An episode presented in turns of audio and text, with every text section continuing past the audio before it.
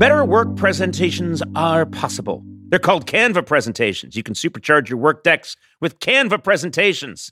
Sounds like I know what I'm talking about. Just yeah. start with a prompt, and Canva presentations will generate captivating slides in seconds, or with a stunning template and add images, graphics, charts, and data visualizations from their massive media library. You save time and you wow your audience. Mm-hmm. I have never made one of these presentations, and I never will, but there's a reason why Canva is used by ninety percent of the Fortune five hundred companies. ninety percent! That's a lot of percent. Yeah, let's get it to one hundred percent, guys. Come on. Nail your next work presentation with Canva presentations by heading to canva dot com. Designed for work.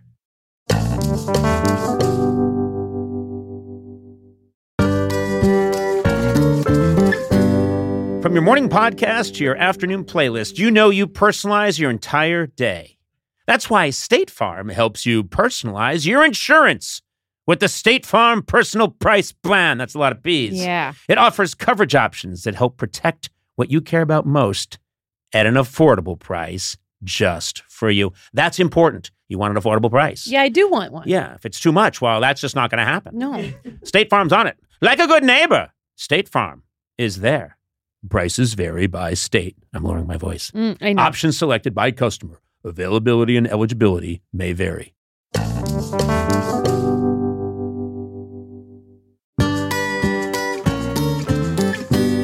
Hi, my name is John Krasinski.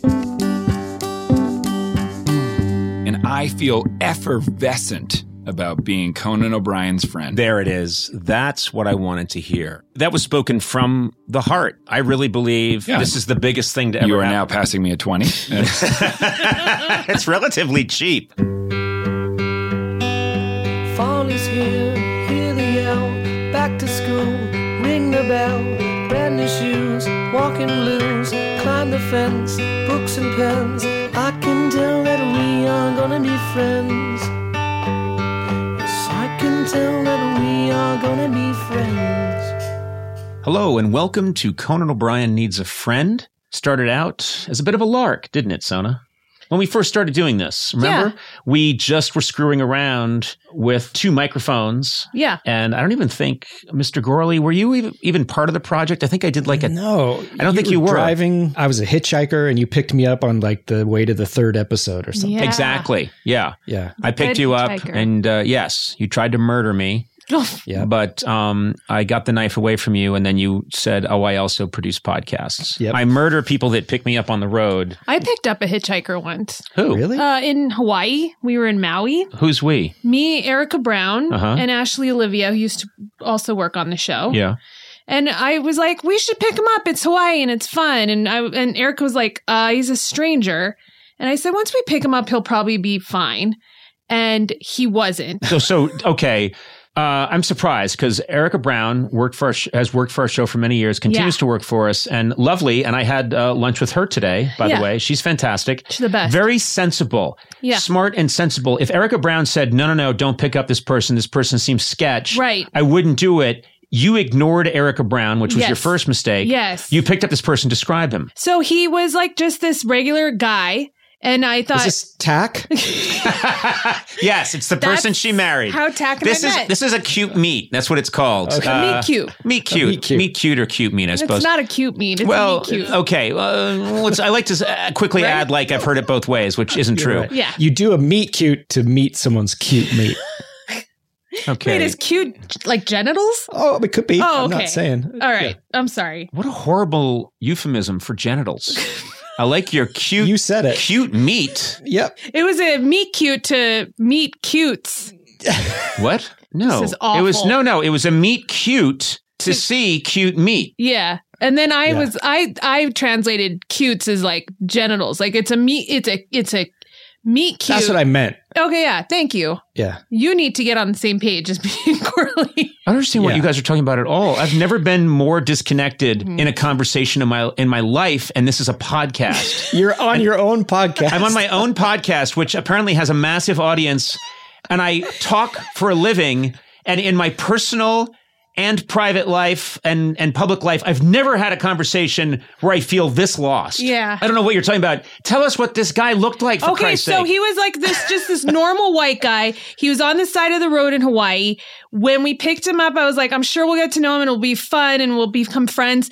We find out he's squatting in a house in Maui with his like partner and their kids. He uh, smokes a lot of meth. A lot of meth, goes to raves a lot, does a lot of ecstasy. And every time he reached into his bag to get something, we were like, he's going to pull out a machete and he's going to kill you know all what? of us. You know what? Hard to use a machete in an enclosed space. You, it, you, you need to, it, there's an arc to that weapon. Yeah. I would, yeah. I wouldn't worry. If I was in a car with someone and they had a machete, I'd say, do your best.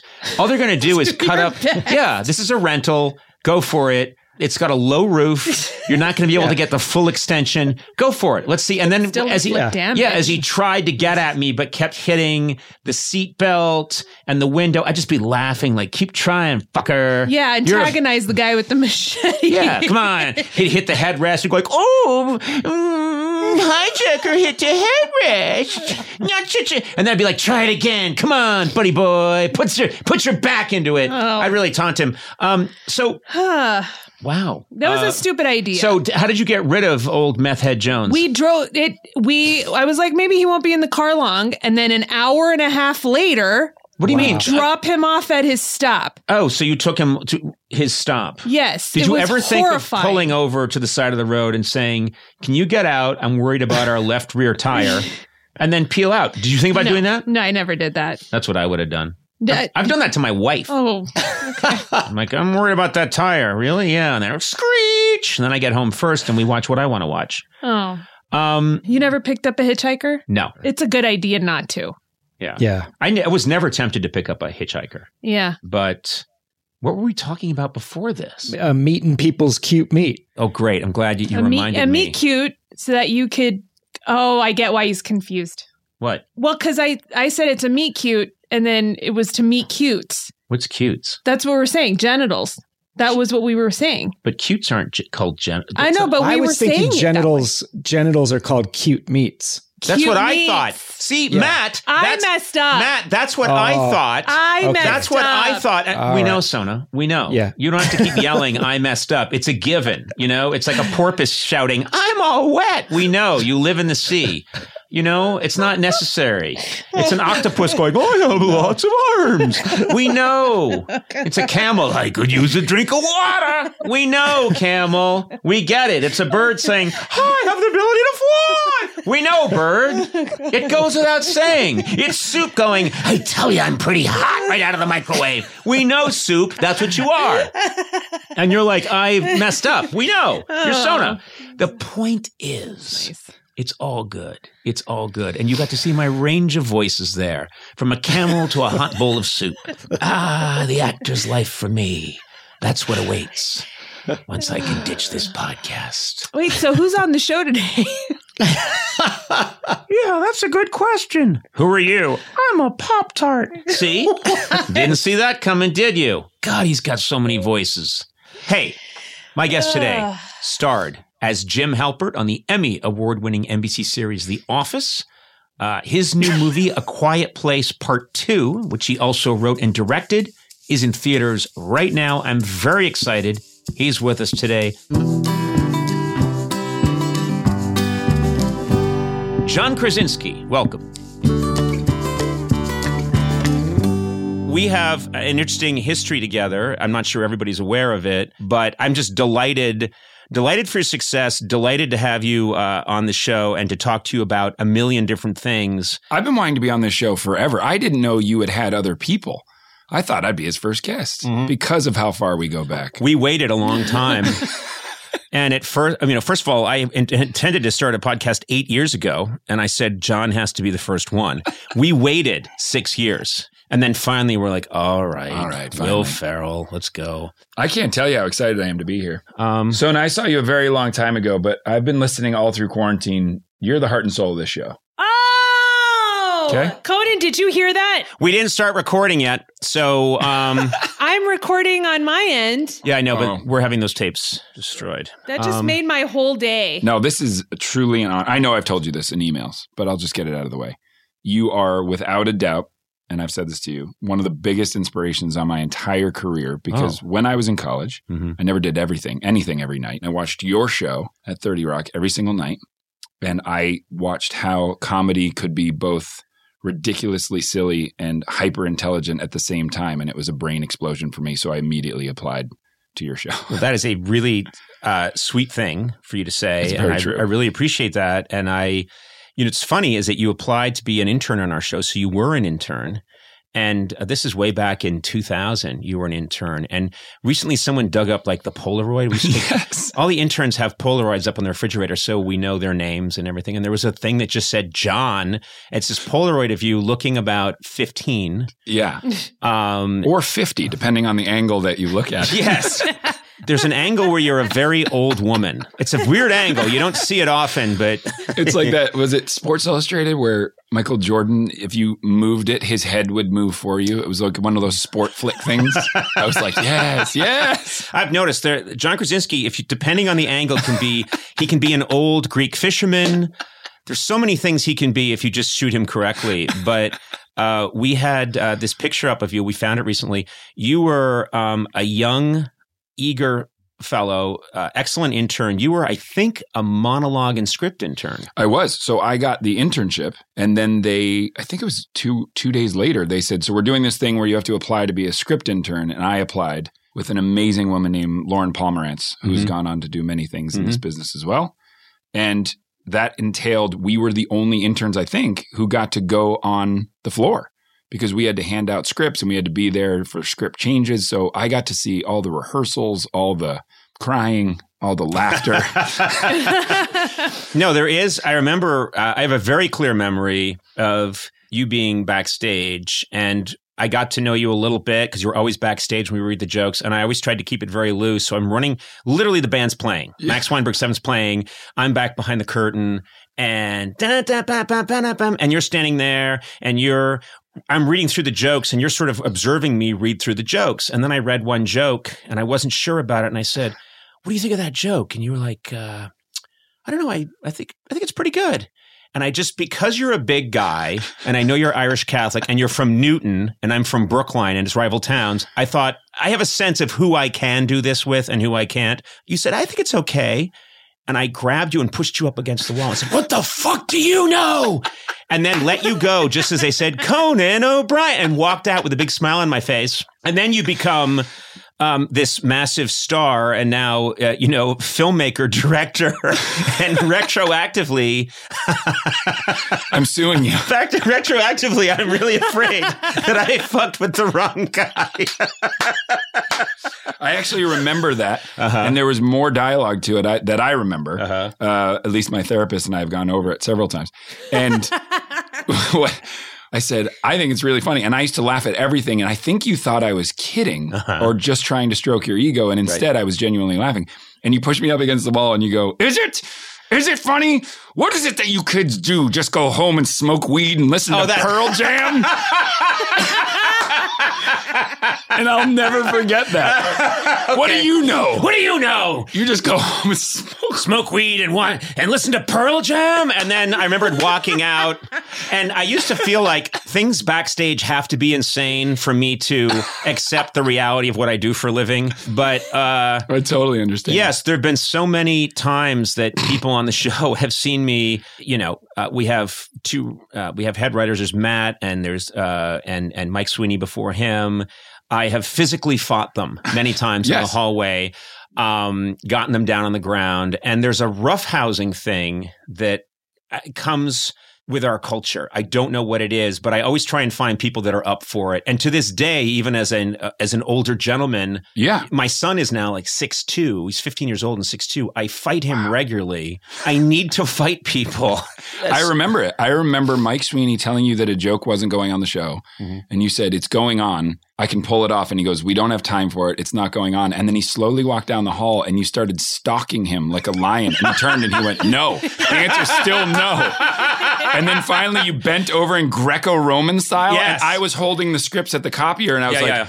this is going to happen. This and you, you full tackled him. Not like playful, like no, no. I no. think his skull hit the floor. Like. It had to, yeah. And listen, for anyone listening, I know times have changed, and you're not allowed to physically fight anyone in the office anymore, which I find we're just losing something in our culture. There's something important that's being lost here, and it's uh, it's tragic. Oh. But uh, you worked for us, and then you leave, and I remember this very clearly because it was so satisfying.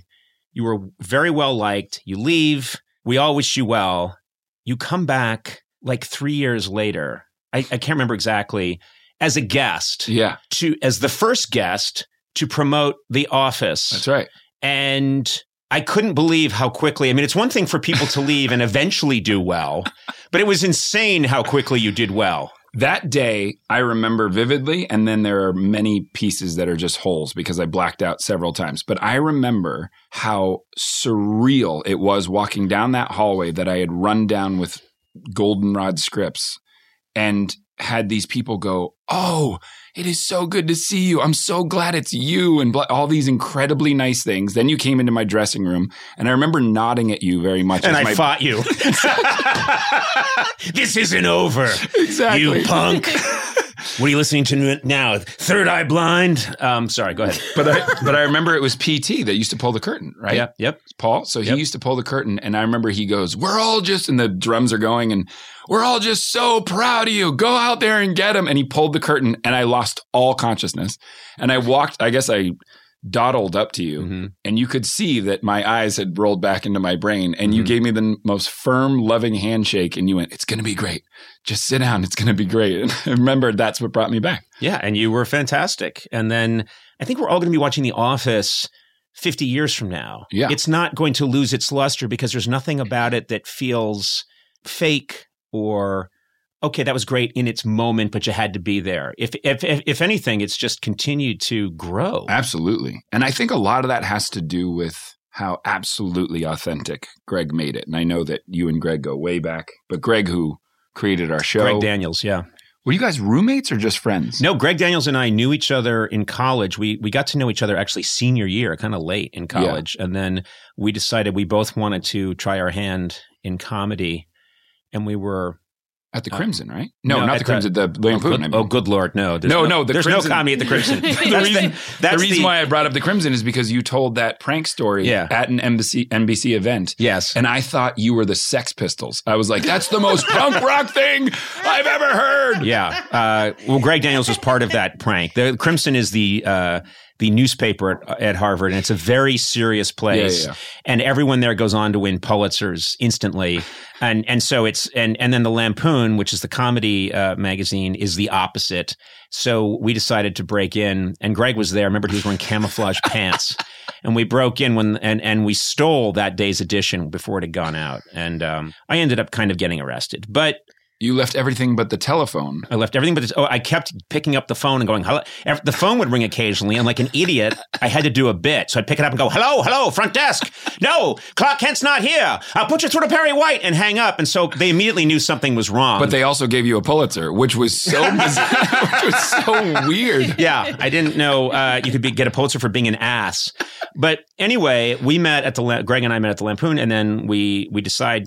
Neither one of us wanted to go out to L A alone, so we came out to Los Angeles. But we started out together. We had one really crappy car that we bought at the airport. You could, we bought a car at the airport, which don't do that. I bought, we bought one, and we got tricked, and we bought this uh, an Isuzu Opal.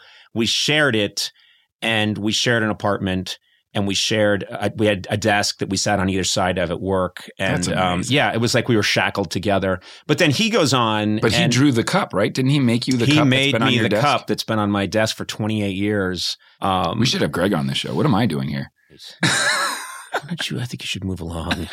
Could you get me, could you get me a cup of coffee, please? Oh. Uh, but, um, no, my point was to say that I, I think that it was so authentic. And to be honest, like you said, ahead of its time, in a way too authentic, certainly for the network. And I've told this story, but it's, it was going to be canceled every single Friday. Yep. We had a very nice man who came down and he said, it's, oh, I love it.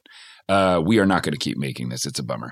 Um, and then you basically get a call, I guess, like over the weekend or something, and says, all right, come back for Monday. We'll do one more. And I asked this guy for a D V D of the episode so I could prove to my mom that I was doing that what I was doing was real, so that she didn't think I was just like on a beach in California pretending to be an actor. And I still have that D V D. But I also remember, you know, a lot of people say we owe everything to the fans, but we genuinely owe the entire show to the fans, because at the exact same time, iTunes had come out and iPods had come out. And I remember walking through New York. I went back to waiting tables after the pilot of The Office. That's how that's how little confidence right, I had in Greg. Right. And a guy held up his iPod and he said, look, man, you're on my iPod. I said, A, what's an iPod? And B, why am I two inches tall on this small piece of tech? And that's it. As soon as people bought a show that they could see for free on Thursdays or Tuesdays or whenever it was at the time, they had to keep the show on. So we had our fan base actually save our show. You know, um, we went through the exact same thing, as you probably know, at late night before you got there, but in the early years. We were supposed to get canceled pretty much every week. And that's what I would read in the paper. And that's what people would tell me on the street. But what, what I always knew is that young people were saying, oh my God, that thing you did last night. And I'd say, that's really weird. Yes. Executives are telling me this is no good. And then I'm getting like a high five. Yeah, and uh, people come up to you and go, I'll cut you, fool. And you're like, is that Pimpbot? Is oh that, my yeah, they're doing, they're quoting stuff from the show. And, um, but I, this is a good lesson for people listening. You know, I'm sitting here, I'm talking to John Krasinski, and he's telling you, and he's right, because I know this from Greg, The Office was a very tenuous proposition for the first year. Uh, at Seinfeld was a very tenuous proposition for the first year or two. Um, some things are a big hit right away. And what happens is history gets rewritten. Yeah, so that's right. A world without The Office now seems impossible, but it almost didn't happen. It could have easily gone away. All one executive had to do was remember to cancel it, and it would have probably gone away. But that didn't happen. So it becomes part of the culture. Yeah. And it's really uh, so important to people. And what I think is, and you can talk to this, you're very, and you and the cast, you're very funny in the show, but you're playing the reality of yeah. whatever's happening. I also think there's an emotional undercurrent to it all. And I think that that feels very real, because you don't always like your coworker. You are sort of intimidated by your boss. You do have feelings for people. And I think that undercurrent is something that the show scratches, where people can identify themselves.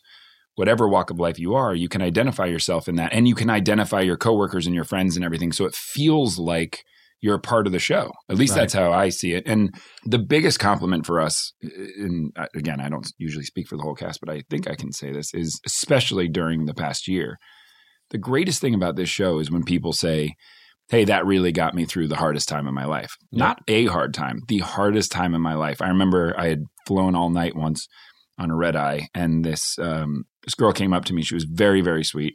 And she just handed me this note. She barely said anything. She said, hi, I don't want to bother you, but I just wanted to give you this note. And I thought, oh, that's nice. And I got in my car, I opened the note, and it said, I just wanted to let you know my dad passed last week. And I had to tell you that because of you, the last memory I have is of him laughing, because the last week of his life, we just sat and watched The Office. He was very sick. And I just, that blew my mind. It still chokes me up to think about it now, but it, the, the fact that you're not, it goes beyond entertainment. You're somebody's friend. You're somebody's comfort blanket. That's what I think is the beauty of the show, and the most important thing to me, and what, why it's such an honor to be a part of it. I mean, you can't ask.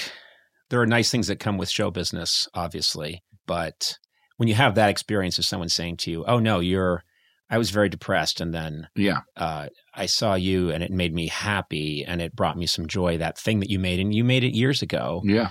Uh, and and so much has happened for you since then, but that's a gift that's going to keep giving for you. You know, that's going to, what's nice is that I think twenty years from now, when people have episodes of The Office implanted at birth into their brain, it'll be mandatory. The government will make that happen. But that's the thing. Again, you, you owe it to Greg, because he also recalibrated all of our level of storytelling. I mean, for me, the truth is I would never have done A Quiet Place if it wasn't for advice that Greg gave me years ago, where he said exactly what you just said. I, I was very nervous, and he said, you look weird. Is, is something going on? I said, oh, no, this is just my favorite joke in the script. I want to make sure I deliver it funny. And he went, whoa, whoa, whoa. You don't deliver anything funny. You deliver it truthfully, and it's up to them out there in T V land if they think it's funny or not, and if they think that a moment with you and Jenna is emotional or not. Don't play emotion. Don't p- play funny. And so when I sat down to, uh, you know, rewrite the first script of A Quiet Place, I I, I said, I don't know how to do a, a scary movie. I don't know how to do scares. And I just thought, write what you know, write characters that people fall in love with, and whatever happens to them will be up to you. And so as soon as I started writing this family and made it a family drama, all the scares just laid themselves down. It wasn't about trying to scare people. It, it was, was organic. About, yeah, and it, fall in love with these characters, and you'll be terrified to see anything bad happen to them.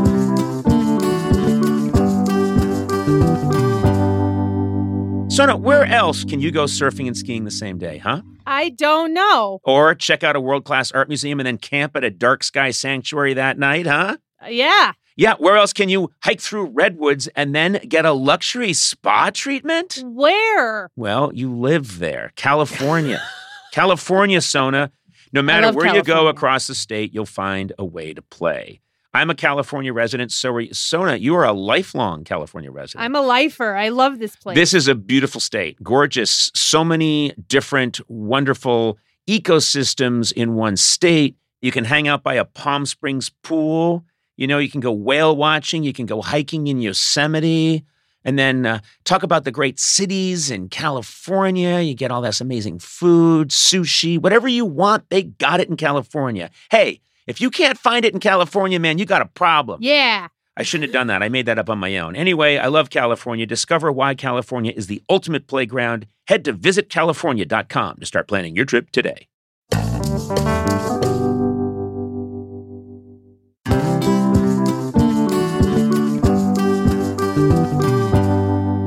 I got to say, everywhere I go, people are talking about Monopoly Go. And oh. for good reason. It's an absolute hit. Yeah. I love Monopoly. People love Monopoly. And look, Monopoly's been around for a very long time. It's one of the oldest board games ever. Okay? Okay. But lately I walk around and I just hear like, Monopoly Go, Monopoly Go, Monopoly Go. And I'm like, hey, what's going on? What are you guys talking about? And they say, we're playing Monopoly Go. You can play it with your family, your friends. It's a straight delight. There's always something new to do. Partner events where you can build on each other's boards and crazy tournaments with team events you can recruit your friends for, or you can just compete to outdo them all on the leaderboards. Mm. And when you're not messing with your family and friends, Monopoly Go is always throwing new stuff at you. They have taken Monopoly to the next level. I didn't think Monopoly had to go to the next level, but they did. There's timed events like massive multipliers for all your winnings and challenges like treasure hunts and or money sprees that have fun new mini games, plus with tons of rewards to collect, like stickers for trading with friends and hilarious emojis that are perfect for gloating. There's always a reason to dip back in. Yeah. Man, they cracked it, you know? They did. So join the fun. Download Monopoly Go now, free on the App Store and Google Play.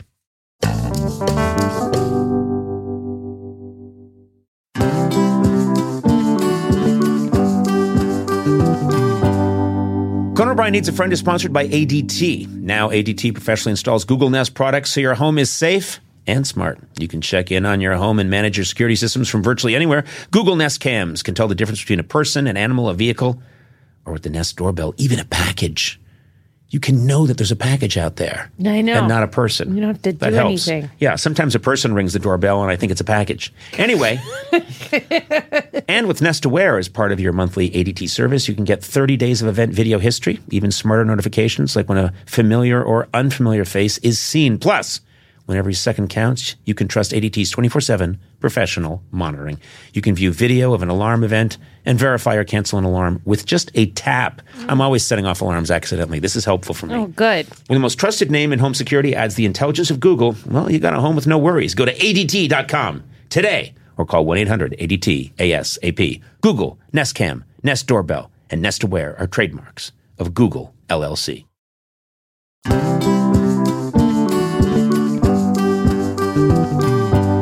I had the pleasure, I have not seen a movie in a theater in whatever it's been, fifteen months because of COVID. So I get the great news that you're g- going to do the podcast and you've agreed to the, the terms, the finances.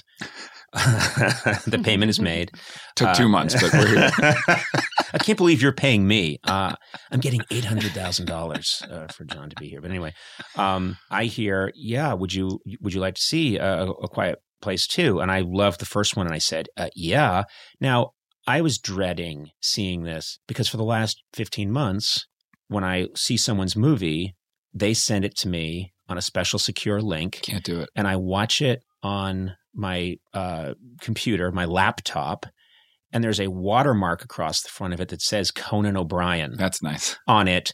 And so what happens is there'll be sex scenes. So these two attractive people will be going at it in the – and um, – And, and my name just goes wow, and and it's very disturbing. Yeah. I don't know what that it's it's and it takes me out of the film every time. And then it's also kind of erotic for me. But but the point is, I really didn't want to see the movie that way. And I and and your office called and said you can see it in this amazing Dolby theater, and you can bring a couple of people from your show. So we went yesterday. First of all, Jen, you were at the screening yesterday. Yes, I that opening sequence was phenomenal. Like I was in the whole time. Oh, and you know, it was so funny. There was, I think, someone we so we leave the theater and we tell the people there how much we love the movie, and then we're out on the sidewalk and we're just in uh, Hollywood Boulevard, which is reeks of urine.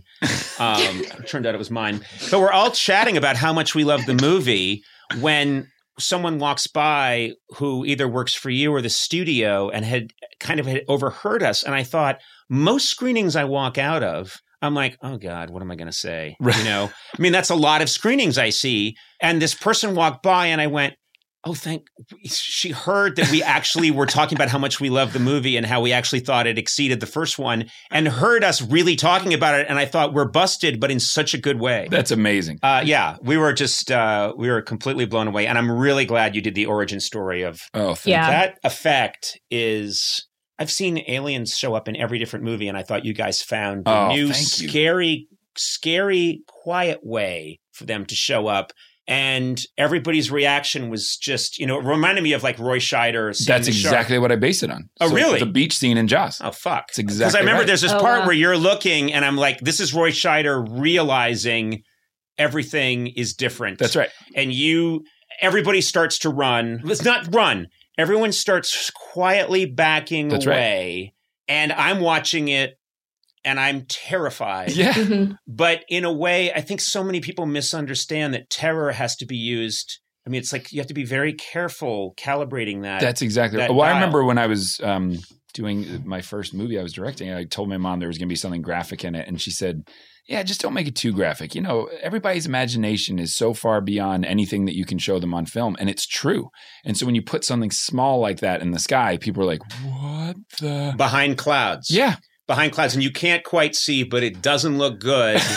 And you just slowly, and I, I thought that was really a testament to, I know that technically that's there in the writing, but it's also like, that's directing to me. That's oh, saying I am you. going to gently play with these dials oh. in a very, and and so that, but I, I can't believe that's what I thought of as Roy Scheider exactly saying right. Shock and Jaws, Jaws, and then you saying that's what I was thinking about. Uh, wow, I am a very good film critic. Yeah, I yeah, just yeah, realized. You are. Emily, your wife, is brilliant as always. Thank you. And also, I would think there'd be you're directing this movie. your your wife is the lead, and there's pressure. Like you can't shoot. You know, she's gorgeous. She's one of the most beautiful women I've ever seen. But you have to make. You know, it's like you you don't want to. You want to make sure that you. Capture her correctly, right? Because she's going to really be pissed at you when you get home if she totally. if she looks at the dailies and it's like, what happened? Totally. Well, there's this, you know, the there's a water scene. I won't get anything away. Yeah. By the way, I I just blacked out again. I, that is the kindest, most amazing, and coming from you, genuinely, it means so much more to me coming from you. And I think the fact that I said, if he's comfortable, would he ever go to a theater? I had to make that happen for you because I I want it. I mean, obviously, I'm going all over the country trying to. Say thank you to the people coming back to the theater. Yes, absolutely go see our movie, but go see movies. And so hearing that from you was so, so amazing. The cinematography, it looks gorgeous. And there are moments in the movie that yeah, Emily looks almost like a Renaissance painting. Like there's, wow. there's a sort of like a golden. Like a Vermeer or something. Yeah, exactly. She's, uh, and, and, and, um, but the kids in this film, uh, Millicent, Uh, Simmons and uh, was it Noah Jupe? Yep, that's it. Um, they are Unreal. spectacular. Unreal.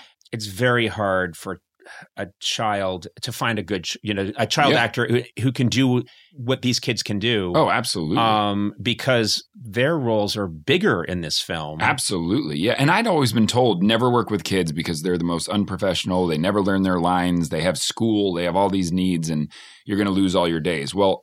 I got two kids who are, without a doubt, not only two of the most talented people I've ever worked with, but two of the most incredible humans. They're so deep. I mean, if you really think about it, on the first one, I believe they were thirteen and twelve. Right. And to even be able to process themes like uh, that level of loss, your dad's basically blaming you for said loss, things like that. Not only could she process and know a process, but they were able to articulate it specifically in a performance was mental. I mean, it was yeah. just incredible. So we were we were saving time. I was the least professional person on the first one. That's why I killed myself. Um, spoiler, hey, hey, hey, spoiler alert. Let's, yeah, if you haven't seen the first one, maybe he dies, maybe he doesn't, but he dies. Uh, uh, but you know what's crazy is like, we have to talk about this. When you made the first one, yeah. you didn't know there'd be a sequel. Uh, I don't no, you know. You, not at all. You thought, uh, okay, I'm going to try this and we'll see what happens. And it becomes... Uh, you know, you write and direct this movie. It's a, it's a massive hit. It's a critical hit. People love it. And you must have thought to yourself, now I'm going to do the sequel. Oh, shit. I killed myself. Why did I do that? I mean, and it's important that you did. In well, the first my one, agent yeah. said that and called me immediately. You could have done the He's old, like, look, Hamlet, it worked. You just bring you come back as a ghost. Or else, it's that other thing, too, that so many movies um, just when the first one's a hit and the person's died, and I can think of so many where it starts with the second one, and you've basically been torn to shreds, but you slowly get up and go, ah! And just Emily, out of a pile of yeah, goo. Your wife comes running over and sews you up, and you're like, ah, Tylenol, and then you're okay. Yeah. You're okay. You walk with a slight Did limp. you read the first draft of the sequel? I did. I You called me up and I went, I, I think I come back. Oh, God. Well, the funny thing was the first movie, I can't put too fine a point on it. It was, we made the movie for seventeen million dollars, which in the world of movies is very small. Right. We had gone through a transition at the studio where there was a whole new batch of people who had nothing to do with making the movie, but now had the movie in their hands, who were incredibly supportive, but they didn't know what it was. They had right. no idea. So we were going into this thing completely flying blind. And without a doubt, I think the highlight of my career was going down to Austin, Texas to South by Southwest and having sixteen – I went from zero people seeing it, or maybe my wife, one person, and then sixteen hundred people saw it the next day. And we were driving over there and I remember my wife said, can I ask you a question? My wife's like a weird, incredible sage. And she goes, mm-hmm. one thing. You get one thing that you want to pay attention to tonight and then let everything else go. And I said, okay. I said, uh, she's like, what's the one thing you'd like to see? And I said, well, I heard at some of these festival things, they applaud at the end. That would be nice. Just if they like the movie, that would be nice. She goes, great. Then focus on that one thing and don't be talking, don't be thinking about this note and that note and what you should have done. So I say, great. And then we get in there and of course, everyone's dead silent through the movie. And I keep leaning over to Emily going, that's it. That's my career. It's over. And she goes, I think they love it. And I was like, they clearly don't love it. They're not making any noise. And then you shouldn't go to your own screenings, by the true. way, because people can hear you. This isn't work. Is that John Krasinski? Isn't this his movie? This is a failure. I can't believe I'm Jim from The Office. John Krasinski, the guy you know. And then at the end of the movie, she cocks that gun and everyone jumped out of their seats and started shaking the seats, which I had never yeah. seen before. Right.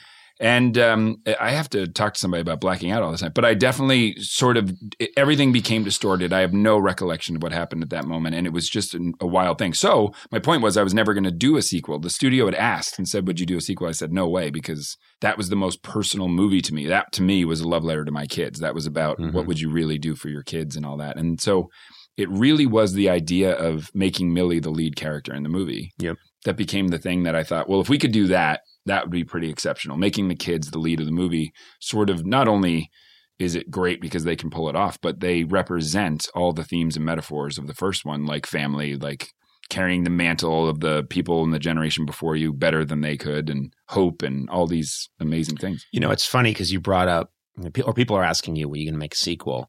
And I think you can relate to this. There is kind of a Catholic Boston thing. Absolutely. Of who am I to blank? Yeah. Who am I to? And it's uh, the Irish call it tall poppies. That's exactly right. If you get a little too tall, it's in cult. It's called different things in different cultures. Too big for your britches. You get too big for your britches. And and I know that because you come from the neighboring town, we've talked about this before, you know, privately, but I'm from Brookline and our rival is Newton. That's right. and I used to run track against Newton uh, North. I used to run track Not there. Newton North, but sure. Newton North. And uh, I was terrible, so they loved me in Newton North. Uh, but, um, and I do have a very s- strong memory of running distance there, running the two mile indoor at this new track they built. And then five years later, they said, we have to tear that track down because it's made of horrible asbestos. I realized. Thanks to Newton, uh, if I go with a lung-related ailment, uh, everyone, I, will, every, I want everyone to go after Newton North right now. My wife actually asked me, what's the difference between North and South? Because we were going to see my parents, and we were on an, uh, the Acela train from mm-hmm. New York to Boston. And I said, oh, I don't know. You know, it's, it's like a Boston thing. Like, you'll get it when you get there. And she goes, well, what's the difference? And I kid you not, a guy behind me went, John? John Krasinski? And I go, yeah. And he goes, you're from Newton, right? And I go, yeah. And he goes, North or South? And I went, uh, I'm from the South. And he goes, North. And then walked off the train. And I literally turned to Emily and I went, well, there's your answer. You bitter. Just, uh, a bitter, bitterly angry. Yes. People are, I mean, this is why humanity w- can never be saved. We will draw a line down the middle of Newton, Mass, call one North, the other South. And if you're from the wrong one, fuck you. Um, By the way, I think I told you the story. My, one of my favorite Boston stories, because you know it's that thing of like, don't give too much. And it's not an aggressive thing. It's not a negative thing. Later in life, it becomes a negative thing. But in right. the moment, no one's trying to be malicious. But I was at South Station. Do you remember the old, you know, like the ticker? Yeah. The, it was like tick, tick, tick. For it would the, tell you when the trains yeah, were coming in. And it was the yeah. old one that spun. And I was sitting there waiting for a train back to uh, New York.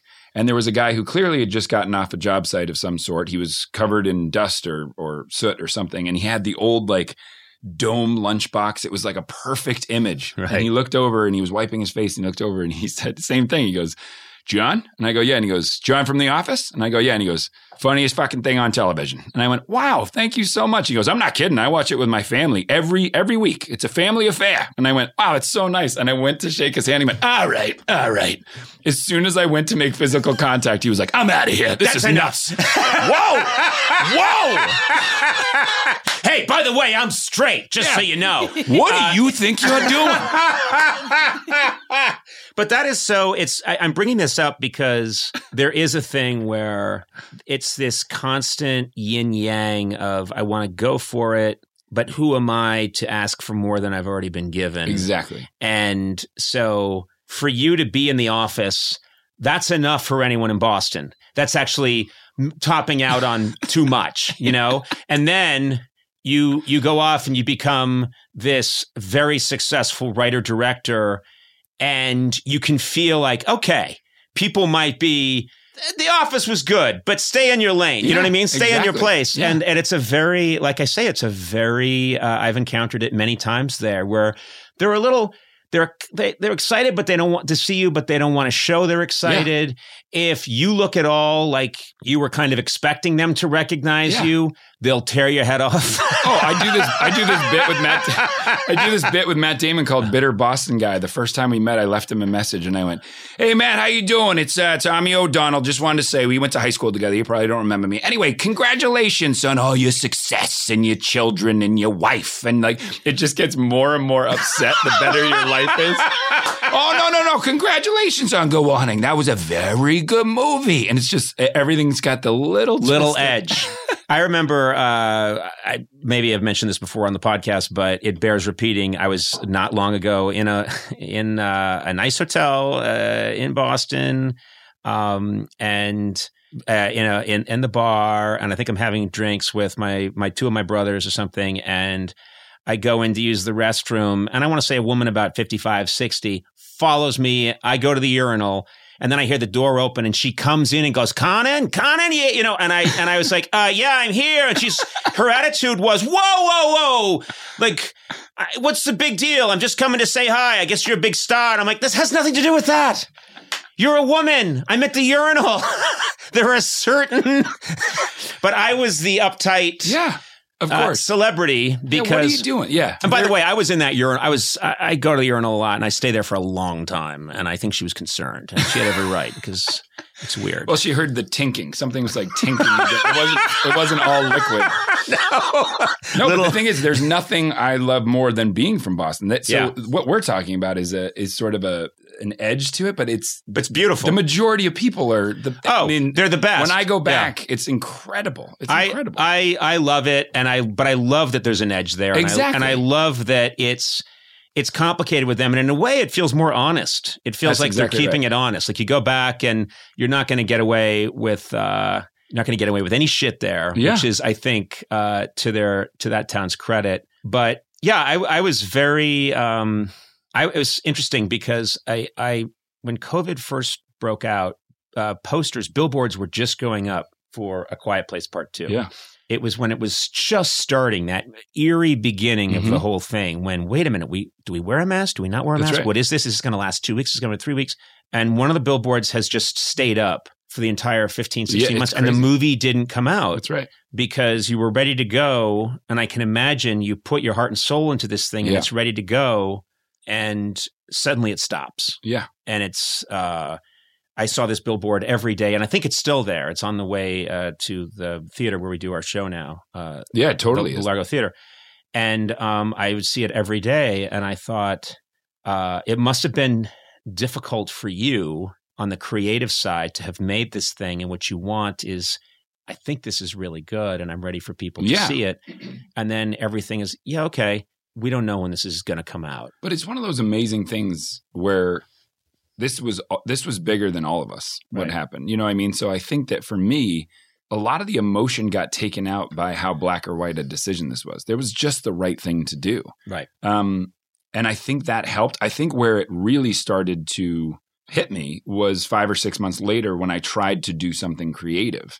And there was something that I was holding inside that hadn't been let out. And so therefore, my creative process was very difficult. It was hard to... It's almost like you realize in this business, you try to work really hard on something, it comes out, and then you use that energy to write something else and come out with something else. So if I was bouncing on trampolines, one's was, one was missing, yeah. and I couldn't get to that next um, spot without it. And and it it is the reason why I fought so hard to be one of the first, I guess we're the first theatrical-only movie this year, because whether or not it was just in my head, I wanted to be a, an emotional bookend for people that yeah. this movie represented the end of, or the beginning of COVID and the end of sort of normalcy as we knew it. So let's have it be the representation of normalcy coming back. Yeah. What's amazing too, because, and I don't think I'm giving anything away here, but the film, the way it begins, it's, uh, it's taking you into a world as it's changing radically. And I thought, yes, right. This is actually a perfect, I don't know, metaphor, a perfect um, story about life freezing, life yeah. suddenly stopping and then becoming something completely different and everything gets turned upside down. That's the core at the story of of what's happening. There's the, all the, the obviously there's also a lot of uh, you know emotional resonance in the characters, but this is, I couldn't help but notice, and I think a lot of people would notice the similarities in sort of just what we've been through. Yeah, you know? Absolutely. My favorite compliments in these screenings that we've been doing around the country is people felt so much more emotionally charged about seeing people step back into the normalcy. So seeing this girl walk down a train track, taking every single step, knowing the circumstances as she took steps were changing. She was going to be the one to change things, that it had an emotional resonance. And I think that for me, that's what I hope, if there are correlations, you know, clearly there are weird correlations that we never intended. But if there are correlations, the, the correlation I hope everybody takes is that of hope, you know, that idea of courage and bravery and community and how the only way to get through the darkest times is to do it together. Well, what I want to stress to everyone who's listening is it is such, I was so engaged as an audience member. I mean, it is a great story and these themes are all there. Everything you're saying is there, but if you, I was just so thoroughly in the story the whole time. That's awesome. And then you manage to get these two threads of the story going, which run along the same time as each other. And each one is terrifying and they're both going at the same time. And uh, I thought that was just, I mean, I, I thought that was masterfully done. Thank you so much. I mean, not that I'm not a movie critic. I just, as an audience member and, and as someone who. Well, you are now and I'll take it. So thank you. I'll take it. Nope. Actually, I'm you're the, the best movie critic. Thanks so much. I'm the greatest movie critic of all time. But uh, yeah, I am, I'm just absolutely uh, delighted for you, and thank you um, so much. I think, and I and I, I also have to say, I can't. It's I, I I I can fathom a lot of things, but I can't my whole life has been dedicated to create something and then see it realized mm. later that day. Mm. Or maybe maybe a couple of weeks later, yeah. or maybe a month later. Yeah. But that's about as far as I can think. Right. You were there with us in that process, in that world, and then you moved on to something like The Office, which every week. is is every week, which still feels uh, like a very different situation yeah. than what you know anything I've ever worked on. Um, and and the work that you and Greg did there is quite different from my little think of it, and then you see it an hour later. But now you're working on something where you're writing and directing, and the time span is about two years. Is two years for a movie. By, by the time you write it, direct it, and edit it, and then release it, it's about two years. That I can't understand. Yeah. I can't understand you going to a screening to see when you describe going with Emily to. Well, I put two years of my life into this. Yeah.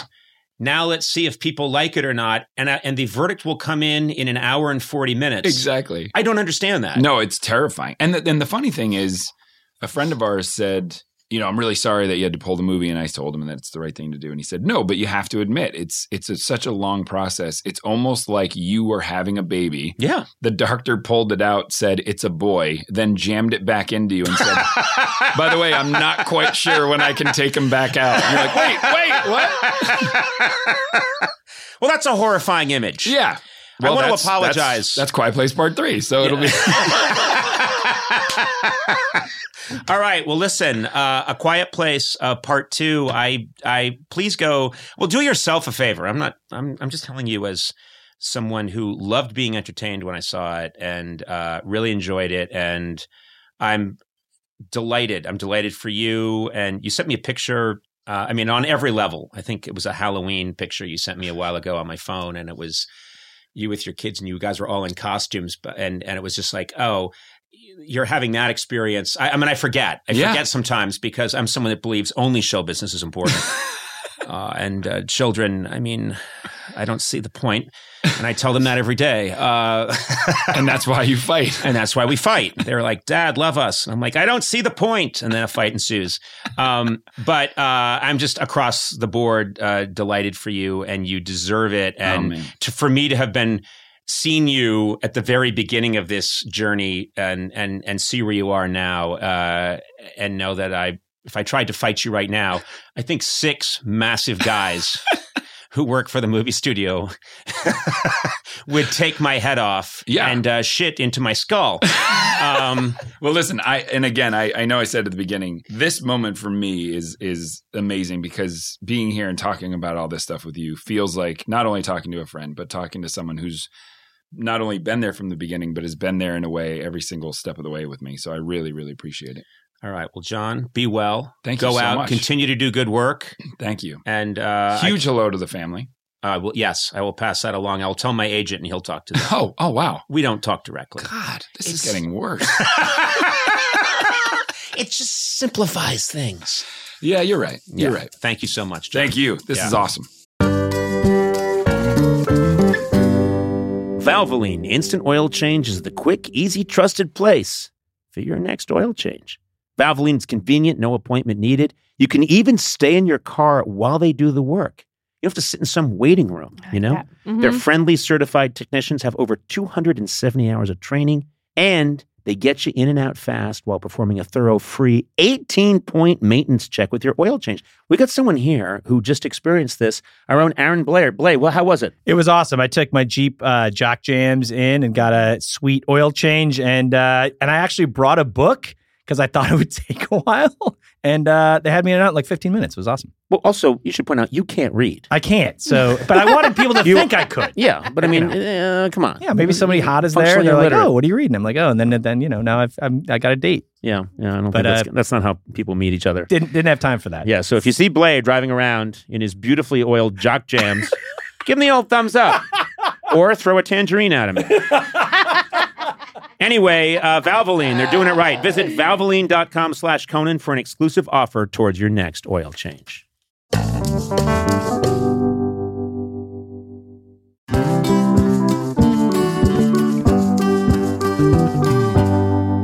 This show is sponsored by BetterHelp. We all sometimes have issues or things we need to talk about, get off our chest. I have that all the time. Don't you, Sona? I do. Yeah, and we need people to talk to. And we carry around different stressors. We carry big stressors. We carry small stressors. Uh, I was raised in a culture where you're supposed to kind of bottle it up, and I've learned over time that that's not the best thing to do. If you do let things rattle around in there for a while without talking it out, it can affect your life very negatively. Well, therapy is a safe space where you can get things off your chest, figure out how to work through whatever is weighing you down. If you're thinking of starting therapy, give BetterHelp a try. It's entirely online. BetterHelp's designed to be convenient, flexible, and suited to your schedule. A lot of people have a barrier towards getting therapy because they think, well, I don't know, I've got to find the person, talk to them. What if I? It's not a good match? I then it's awkward. None of that. You just fill out a brief questionnaire to get matched with a licensed therapist, and then you switch therapists anytime for no additional charge. So get it off your chest with BetterHelp. Visit betterhelp.com slash Conan today to get ten percent off your first month. That's BetterHelp, H-E-L-P dot com slash Conan.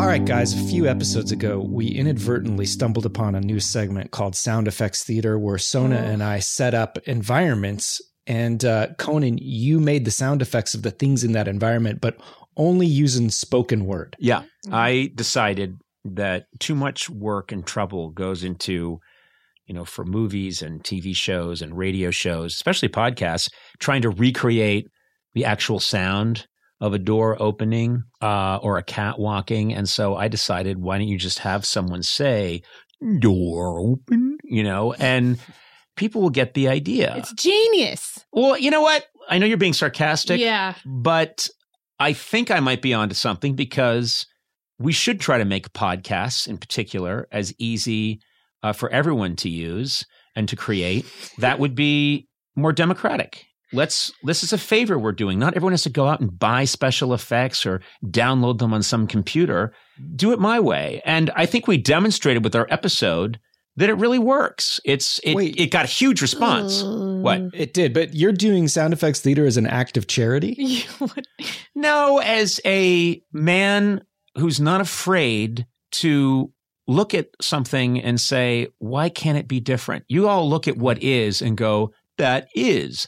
I say, couldn't it be something different? That's what makes me a visionary, in my opinion. Okay. Oh, okay. All right. Well, you said it was what? You said we did a good job, like it was successful. It was I, it blew up. Awful. Oh, but we did uh, Matt, a terrible Matt, job it with was, it. Matt, it was a big it, hit. I've had people stop me on the street and ask for more Sound Effects Theater, and I've said, sorry, um, it's a lot of work, and I don't have time for that kind of foolishness. And then as I walk away, I go, walk away, walk away, walk away, walk away.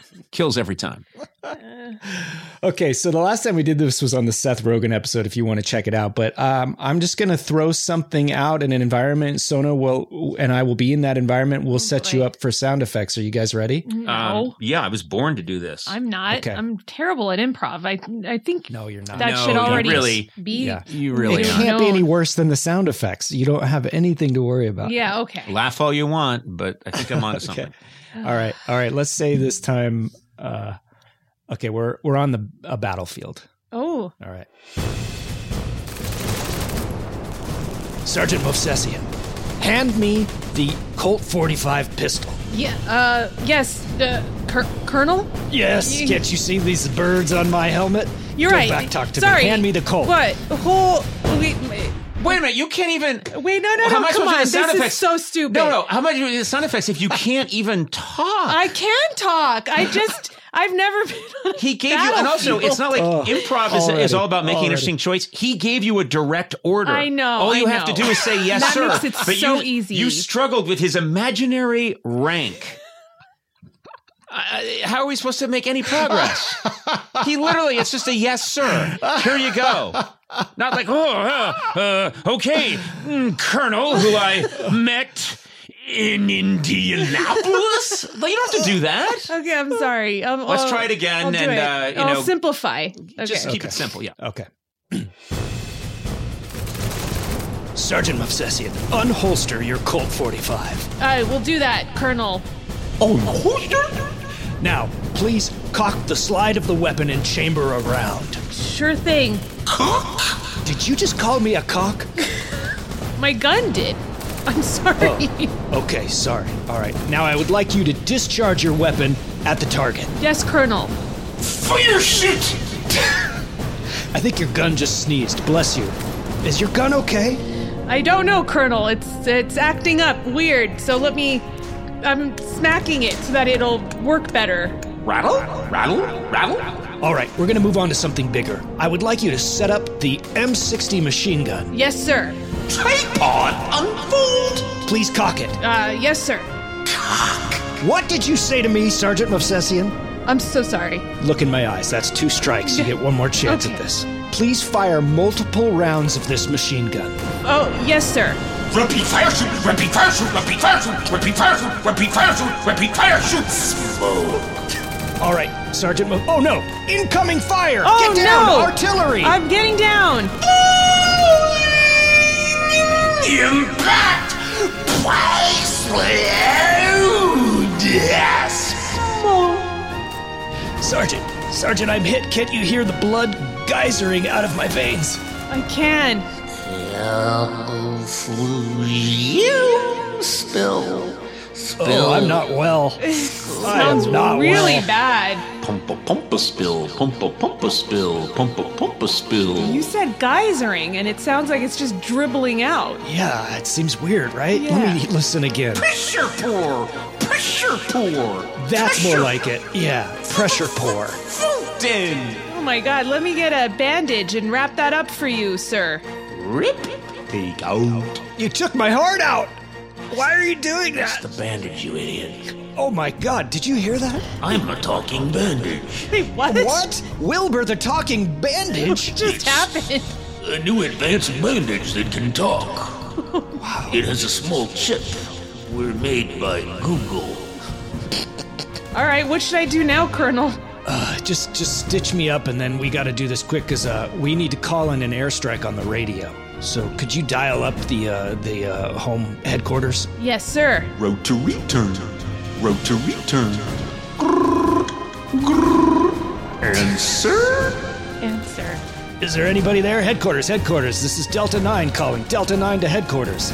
Voice, voice, voice, voice. That's them, all right. Voice. Otherwise, voice. It wouldn't be a voice. Yeah. Voice, voice, voice, yeah. voice, voice, period. All right, we'd like you to send in some uh, napalm at my coordinates. Niner, niner, Delta, niner. Well, I don't have a lot of confidence in this airstrike. Doors no. open. It's a weak sounding bomb. Oh, no, it's headed right for us. Explosion! Death of one of you. Can it be me, please? Oh, please let it be me. No, please. no, no, no. I'll, please. I'll take it. I'll take okay. one for the team. I'll take no, one no. for the team. Come on. Rock, scissors, Smoke paper. Settling no. one dead, no. other alive. We need you. Okay. Rocks is one, two, three. Oh, shoot. Oh, scissors, scissors. What does scissors sound like anyway? Snipper, snipper, snipper, cut. That's right. Snipper, cut. Okay. Snip-a- one, two, three. Ah, oh. I get to die. God, you're so lucky. I can hear your last breath coming out of your mouth. Exhale, spirit, go to hell. Hell? What the fuck? You shoplifted. Come on, man. And mentioned it on previous episodes. Let's see. Conan O'Brien Needs a Friend. With Conan O'Brien, Sona Movsesian, and Matt Gorley. Produced by me, Matt Gorley. Executive produced by Adam Sachs, Joanna Solitaroff, and Jeff Ross at Team Coco, and Colin Anderson at Earwolf. Theme song by The White Stripes. Incidental music by Jimmy Vivino. Take it away, Jimmy. Our supervising producer is Aaron Blair, and our associate talent producer is Jennifer Samples. Engineering by Will Beckton. Talent booking by Paula Davis, Gina Batista, and Britt Kahn. You can rate and review this show on Apple Podcasts, and you might find your review read on a future episode. Got a question for Conan? Call the Team Coco hotline at three two three, four five one, two eight two one and leave a message. It, too, could be featured on a future episode. And if you haven't already, please subscribe to Conan O'Brien Needs a Friend on Apple Podcasts, Stitcher, or wherever fine podcasts are downloaded.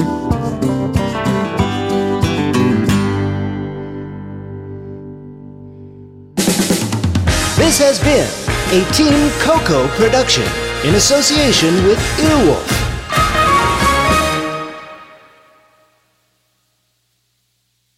Emmy award-winning John Mulaney presents Everybody's in L A, a special run of six live episodes created by and starring Mulaney that'll stream live on Netflix during the Netflix is a Joke Fest. The comically unconventional show will feature special guests where John Mulaney explores the city of Los Angeles during a week when every funny person is in it. Watch John Mulaney Presents Everybody's in L A, debuting May third live at seven p.m. Pacific Time, only on Netflix. Life is a highway. And on it, there will be many chicken sandwiches. But there's only one McCrispy. So go ahead and hit the turn signal if you know about this juicy gem of a detour.